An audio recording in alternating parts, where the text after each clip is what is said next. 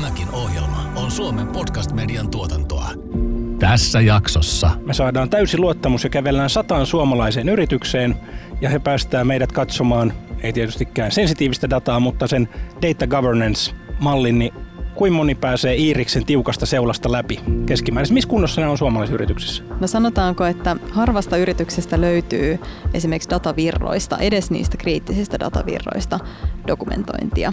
Ja esimerkiksi tässä palvelumuotoilu, miten sitä sovelletaan tähän datakehitykseen, niin yksi sellainen esimerkki, mitä mä oon käyttänyt näissä uusien ratkaisujen suunnittelussa on se, että jokainen pystyy ottamaan PowerPointin ja piirtämään siihen laatikoita ja kertomaan auki, että mikä tämän toivotun dataratkaisun datavirta on. Ja jos ei sitä itse pysty tekemään, niin yrityksessä todennäköisesti on datakehittäjä tai arkkitehti, joka siinä pystyy auttamaan.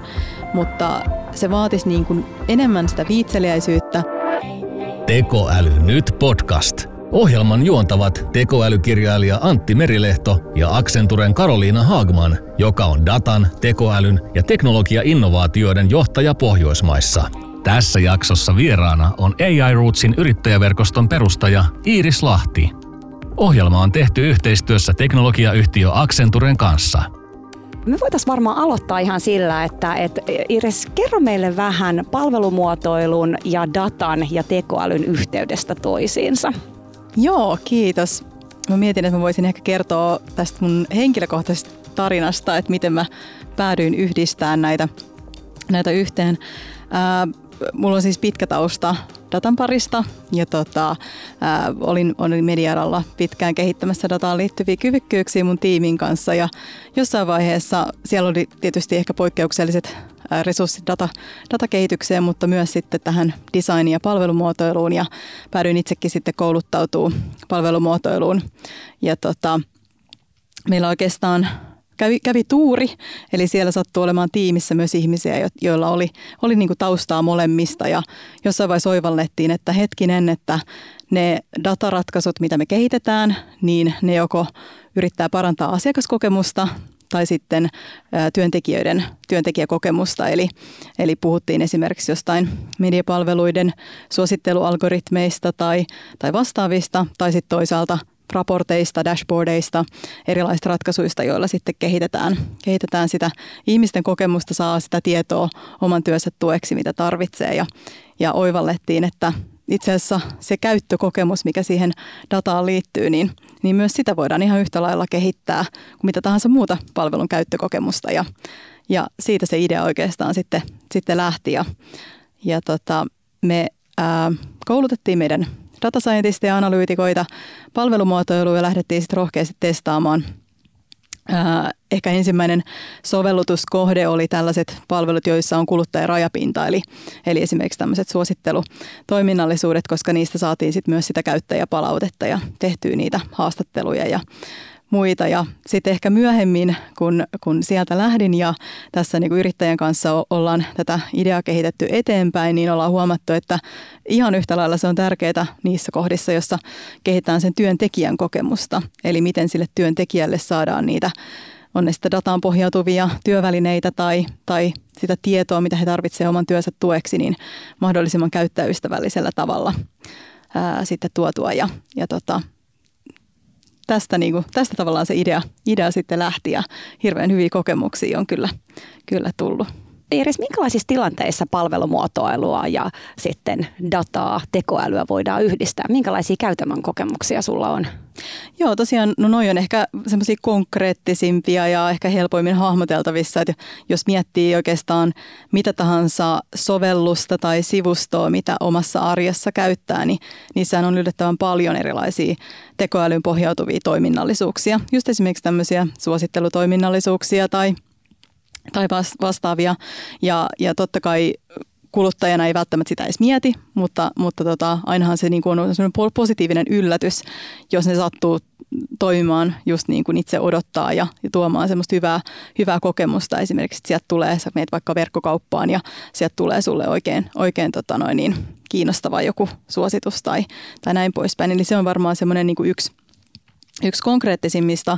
Mutta sitten ihan äh, itse olen nyt tässä viimeisen vuoden aikana työskennellyt tosi erilaisten yritysten kanssa, että esimerkiksi ihan konepaja teollisuudessakin voidaan miettiä jotain, jotain siellä olevaa prosessia, vaikka joku tilausprosessi tai tuotantologistiikkaprosessia. Siellä sitten käsitellään vaikka paljon tilauksia ja mitä, mitä niihin voidaan sitten erilaisia ennustemalleja tai, tai vastaavia rakentaa, jotka sitten edesauttaa niiden tilausten parissa työskentelevien sitä työntekijäkokemusta, niin myöskin niissä on ihan yhtä lailla tärkeää, että, että ne tehdään käyttäjälähtöisesti käyttäjiä kuunnellen kuin sitten nämä kuluttajille suunnatut toiminnallisuudet. Joo, ja musta on jotenkin mm, hyvä nosto, kun sä sanot, että mikä on se työntekijäkokemus ja miten mm. sitä voidaan parantaa tekoälyllä ja datalla, koska aika usein työntekijät ehkä mieltää tekoälyn vähän negatiivisena. Että ajatellaan, että nyt tekoäly jollain tavalla ehkä ottaa mun töitä pois tai, tai onko meidän koko tiimillä mm. sitten töitä, kun, kun tulee uusia dataratkaisuja, uusia tekoälyratkaisuja, niin toisaalta se, että, että tavallaan paljon pystytään tekemään myös muunlaista kokemusta kuin pelkästään sitä, sitä semmoista niin kuin tehostamista.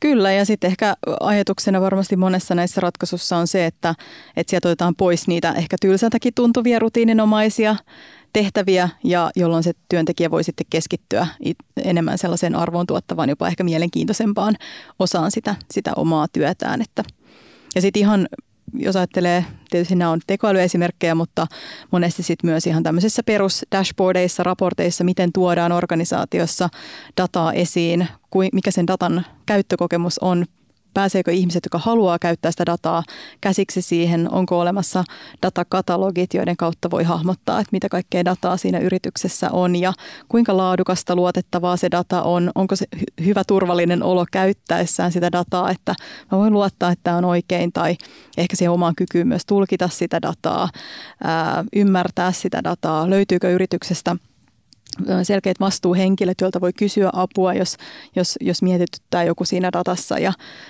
ö, näin poispäin. Ja sitten ehkä semmoinen yksi hauska, hauska niin käyttökohde voi olla myös, myös miettiä, että, että kun siitä datasta tehdään joko mallinnuksen kautta tai analyysien kautta erilaisia johtopäätöksiä, niin miten niitä sitten tuodaan, tarinallistetaan ja tuodaan esiin erilaisin visuaalisin keinoin. Että se on sitten ehkä, jos mietitään designia, niin semmoinen, mikä ihmisillä varmaan ensimmäisenä tulee mieleen, on se semmoinen visuaalinen puoli siitä datasta.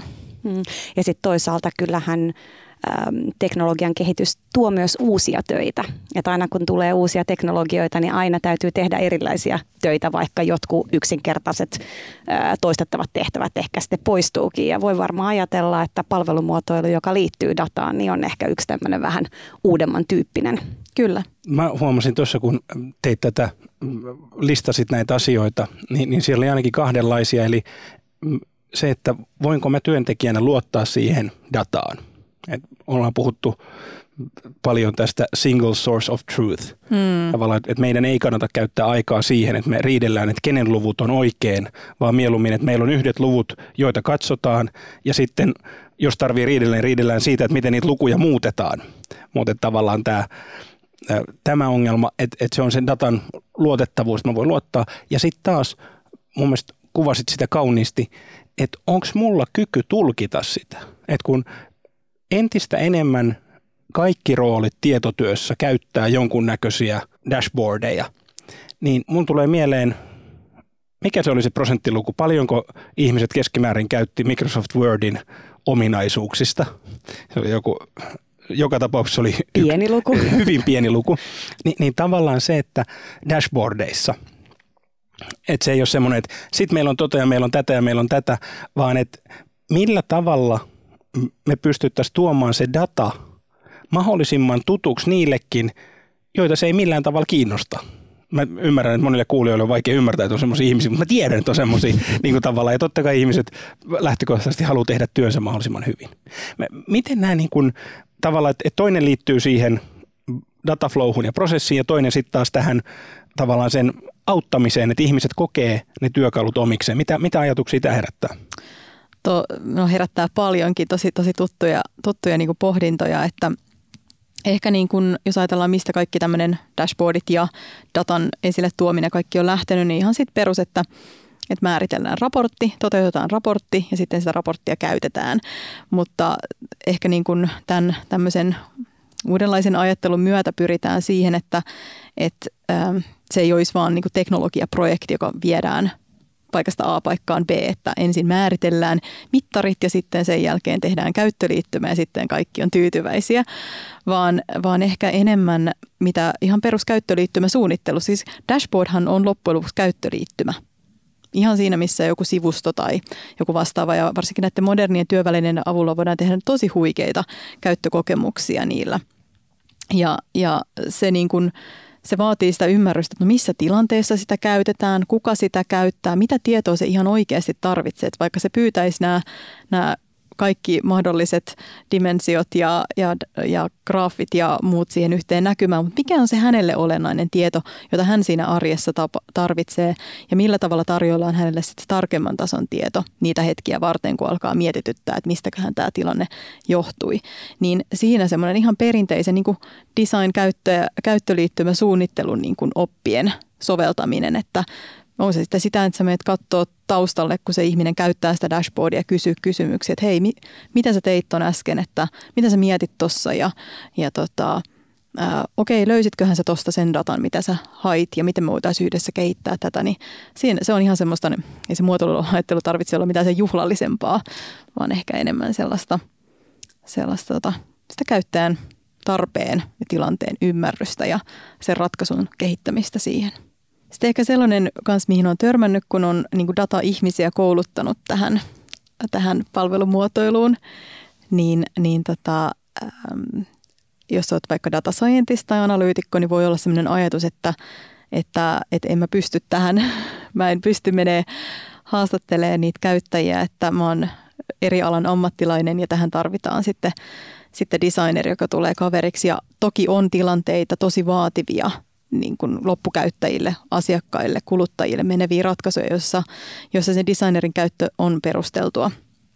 Mutta, mutta monet semmoiset arjen tilanteet on ratkaistavissa ihan sillä, että on aidon kiinnostunut siitä ongelmasta, mihin sitä ratkaisua ollaan kehittämässä. Ja ihan kysyy, miksi, mitä sä tuossa mietit, tai että, että käyttää erilaisia niin kuin visuaalisen kuvan, kuvauksen muotoja, että sen sijaan, että lähtee ensimmäisenä koodaamaan sitä, sitä ratkaisua innostuksissaan, että nyt tulee, nyt tulee kaikki vuosisadan algoritmi tästä, tästä tota, syntyy näillä näppäimillä, niin tuota, että miettisi ensin, ensin sen, että mikä se lopputulos voisi olla ja pyrkisi sitä jollain tavalla visuaalisesti hahmottelemaan ja sitten kysymään, että onko, olisiko tämä, jos me saataisiin tällainen aikaiseksi, niin olisiko tämä se, mitä sä odottaisit tai, tai pitäisikö me itse asiassa miettiä jotain toista vaihtoehtoa ja, ja näin poispäin. Ja mulle tulee mieleen tuosta, jos katsoo omaa bisneselämää taaksepäin, että kyllä siinä kohtaa, kun jotakin ideoitiin, niin paperiprotoilu. Se, että vaikka se olisi ollut vaan siitä applikaatiosta, mitä suunniteltiin, niin että me piirretään viisi korttia, mieluummin tietysti mitä nätimpi tai enemmän näyttää siltä puhelimen näytöltä, niin sitä parempi. Mutta meillä on viisi aloitusnäyttöä. Tavallaan, että onko tämä ylipäätään ongelma, mikä pitää ratkaista? Ja lähtee siitä tavallaan, että mahdollisimman helpon kautta, että saadaan palautetta. Kyllä. Että, että meillä, meillä syntyy se interaktio sen käyttäjän kanssa, että hei, onko tämä nyt edes, olisiko tästä apua, jos tällainen olisi olemassa muutenkin kuin vain paperilla? Se on, se on juuri näin. Tota, Iris, miten äh, palvelumuotoilu datan ja tekoälyyn liittyen sit eroaa perinteisemmästä palvelumuotoilusta tai palvelumuotoilusta muilla aloilla? No silloin tosiaan, kun kävin itse tämän palvelumuotoilukoulutuksen ja mistä tämä koko idea heräsi, niin oli, oli se haave, että voisin tiimini viedä, viedä tämmöiseen koulutukseen. Ja järjestettiin Aalto Design Factorin kanssa silloin, silloin tota, heille koulutusta ja meille ehkä kaikille tuli se kollektiivinen kokemus, että se oli äärimmäisen laadukas koulutus, koulutuspäivä, mutta on paljon semmoisia niin erityispiirteitä, jotka liittyy tähän dataratkaisujen kehitykseen tai tekoälyratkaisujen kehitykseen, jotka ei tule siinä perinteisessä palvelumuotoilussa huomioituu. Tiivistettynä on kaksi asiaa – Ensimmäinen on se, että, että ikään kuin siinä pitää huomioida vahvasti se, se, niin kuin se liiketoimintapotentiaali, se liiketoimintaongelma ehkä tulee sen palvelumuotoilun kautta, mutta myöskin se liiketoimintapotentiaali, koska nämä on ratkaisuja tyypillisesti, jotka vaatii resursseja, investointeja ja todennäköisesti myös ne resurssit, millä niitä tehdään, on rajalliset siinä yrityksessä. Eli siellä pitää tapahtua jonkunnäköistä priorisointia ja se on ehkä sellainen ajatus myös, mitä, mitä haluaisin niin kuin tämän myötä tuoda enemmän yrityksiin, että jokaisesta projektista selkeästi niin kuin arvioidaan se liiketoimintapotentiaali ja myös mietitään, että sit jos tämä ratkaisu olisi käytössä, niin mitä liiketoimintahyötyä sit pidemmällä aikavälillä syntyisi ja miten varmistetaan, että se, se potentiaali saadaan täytettyä. Ja sitten toinen asia on tekninen toteutettavuus ja siihen liittyy kaikki tämmöiset datan saatavuuteen, datan käytettävyyteen, datan laatuun liittyvät asiat. Se, että palveleeko tekninen arkkitehtuuri sen ratkaisun toteuttamista, onko kaikki työvälineet paikallaan, tarvitaanko ehkä jotain uusia, uusia työkaluja, löytyykö riittävät tekniset resurssit sen kehittämiseen ja myös, myös sitten ylläpitoon. Ja nämä on sellaiset asiat, mitkä pitää, että totta kai se vapaa ideointi, sille on aikansa paikkansa, tämmöisiä hienoja tekoälyratkaisuja me voisimme tehdä, mutta, mutta että jotta päästään sitten siihen niin priorisointiin, niin nämä kaksi näkökulmaa pitää pystyä ottaa huomioon ja se on ehkä se sitten, millä me ollaan täydennetty sitä perinteistä niin kuin double diamond, ää, tuplatimantti niin kuin palvelumuotoiluajattelua. Tämä on, mulle tulee tuohon ensimmäiseen liiketoimintaongelman määrittelyyn, niin Vilkamon Tommi oli käyttänyt peukalosääntöä. Jos liike, liiketoimintahyöty on alle 100 000, niin ei voi räätälöidä. Terveiset vaan Tommille, en tiedä onko tämä juuri näin, mutta niin kuin tavallaan siinä, että miten lähdetään hakemaan sitä ja, ja skouppaamaan, että mistä puhutaan. Jos, jos tämä onnistus, paljonko sen hyöty on, mitä se tarkoittaa – ja tavallaan, että ollaan, ollaan tiiviisti kiinni siinä ongelmassa, mitä ollaan ratkomassa. Nimenomaan, että se ongelman ymmärtäminen on, on ehkä se tärkein. Nyt me ollaan itse asiassa koulutettu tätä menetelmää meidän asiakkaille ja tämä on jokaisessa ollut se sama, että kun hetkeksi maltetaan pysähtyä sen ongelman äärelle ja miettiä, että että että mikä nyt se on se arjen haaste tai se asiakkaan haaste tai se liiketoimintaongelma, mitä tässä lähdetään ratkaisemaan – ja, ja niin kuin unohdetaan hetkeksi ne ensimmäiset mieleen tulevat ideat, että, että mikä se konkreettinen datatuote tai dataratkaisu siihen ongelmaan voisi olla, niin se saattaa avata sitä ajattelua myös muille vaihtoehdoille.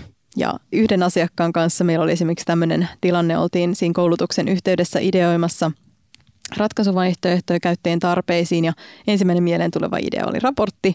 Ja sitten sen jälkeen todettiin, että no itse asiassa jos mietitään oikeasti mitä se käyttäjä, minkälaisessa tilanteessa sitä tietoa tarvitsee ja miten, niin todettiin, että tämmöinen chatbot-tyyppinen ratkaisu, jossa voidaan kysyä ja saadaan vaste, niin, niin tota, toimisi tähän tarkoitukseen huomattavasti paremmin. Ja tiimi antoi palautetta, että ei ikinä, jos ei siihen oltaisi hetkeksi pysähdytty, niin välttämättä olisi tullut tämmöinen idea mieleen, että ne olisi lähtenyt suoraan vaan kehittämään sitä raporttia. Ja tässä kanssa se, että kuka on se yleisö. että jos meillä on, voisi olla vaikka asiakaspalvelutyössä olevia ihmisiä, joille on tärkeää saada se tieto nopeasti, jolloin se raportin sijaan niin se chatbot-mainen vastaus on tosi nopea. Ja sitten samaan aikaan tavallaan, että miten myöskin käytetään sen datatiimin aikaa fiksusti. Että meillä ei ole niin kolme eri vaihtoehtoa, vaan että meillä on tämä valtaosaa palveleva 80-20 säännön mukainen chatbotti, joka palvelee suurinta osaa, ja sitten lopun pitää opetella käyttää sitä tavallaan perusraporttia, mikä on jo olemassa. Niin myöskin se, että me ei voida täyttää kaikkien tarpeita. Tämä ei ole niin loputon sammio, mutta toi oli loistava esimerkki Iiris, minkä nostit, että tässä kohtaa niin se palveli tuommoisena hyvin kevyenä toteutuksena. Kyllä. Ja sitten toinen esimerkki on se, että nyt kun esimerkiksi jos mietitään vaikka jotain CRM-järjestelmiä, niin niissäkin alkaa olla jo aika pitkälle vietyjä erilaisia analyysitoimintoja ja sinne pystytään myös toteuttamaan erilaisia näkymiä.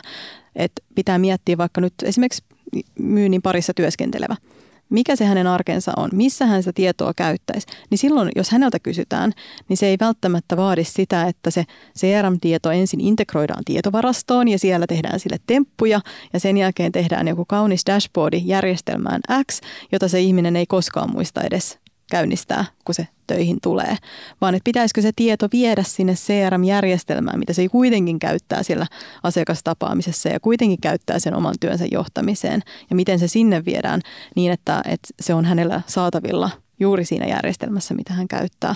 Ja sen takia ehkä tämmöiset niin kuin varsinkin operatiivisiin tarpeisiin, niin suorat integraatiot järjestelmien välillä saattaa olla enemmänkin vaihtoehto kuin se, että lähdetään pyörittämään sitä sen tietovaraston kautta ja tekemään siihen niitä erillisiä raportteja.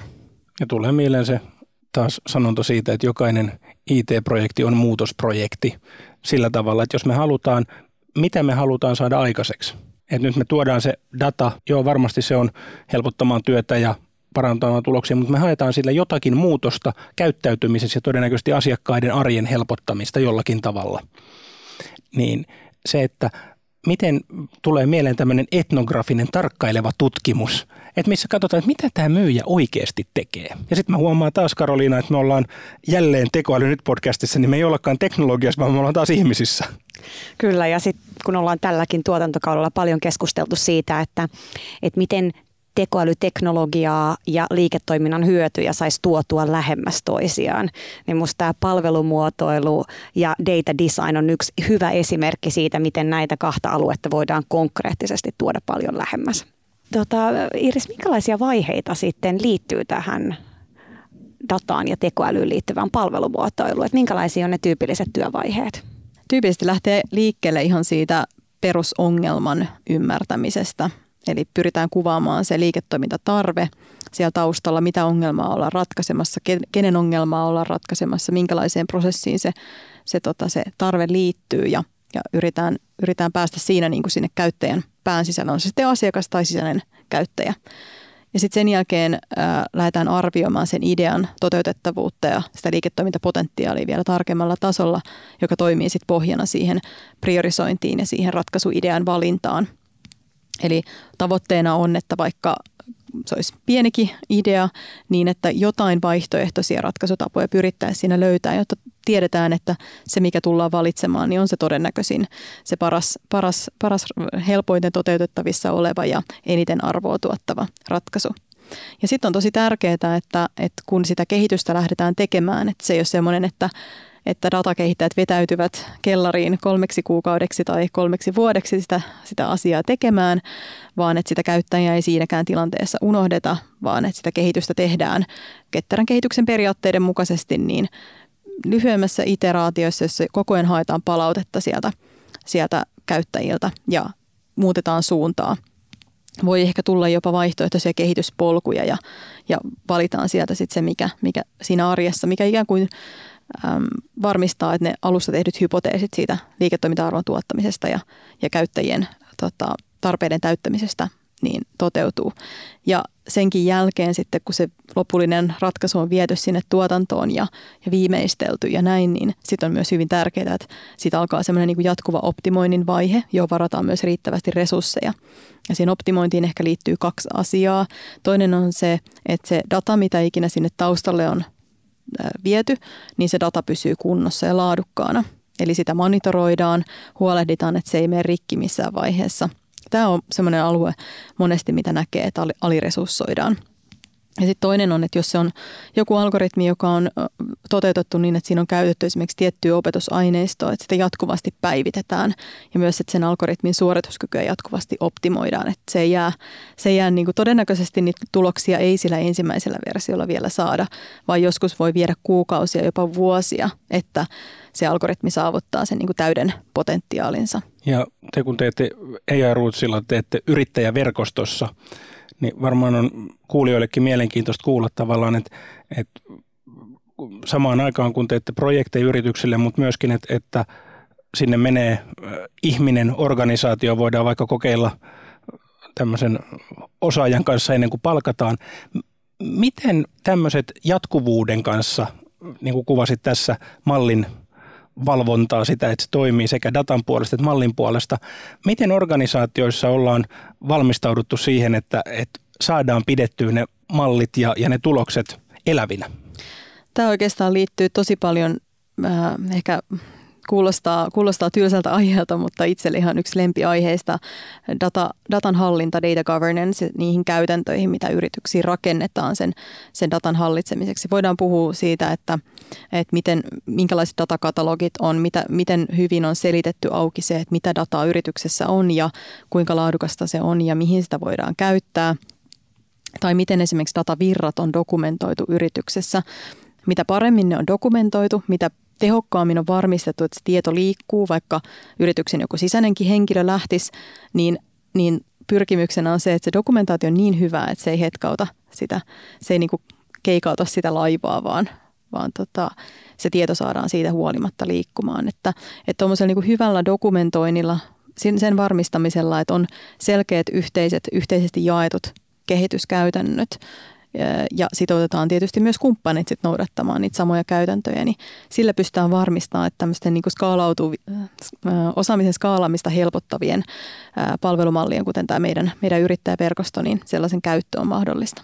Mikä on sun arvio, jos me kävellään nyt me saadaan täysi luottamus ja kävellään sataan suomalaiseen yritykseen ja he päästään meidät katsomaan, ei tietystikään sensitiivistä dataa, mutta sen data governance-mallin, niin kuin moni pääsee Iiriksen tiukasta seulasta läpi keskimäärin? Missä kunnossa nämä on suomalaisissa yrityksissä? No moni on näistä kiinnostunut ja moni niitä rakentaa. Missä kunnossa ne on yrityksissä?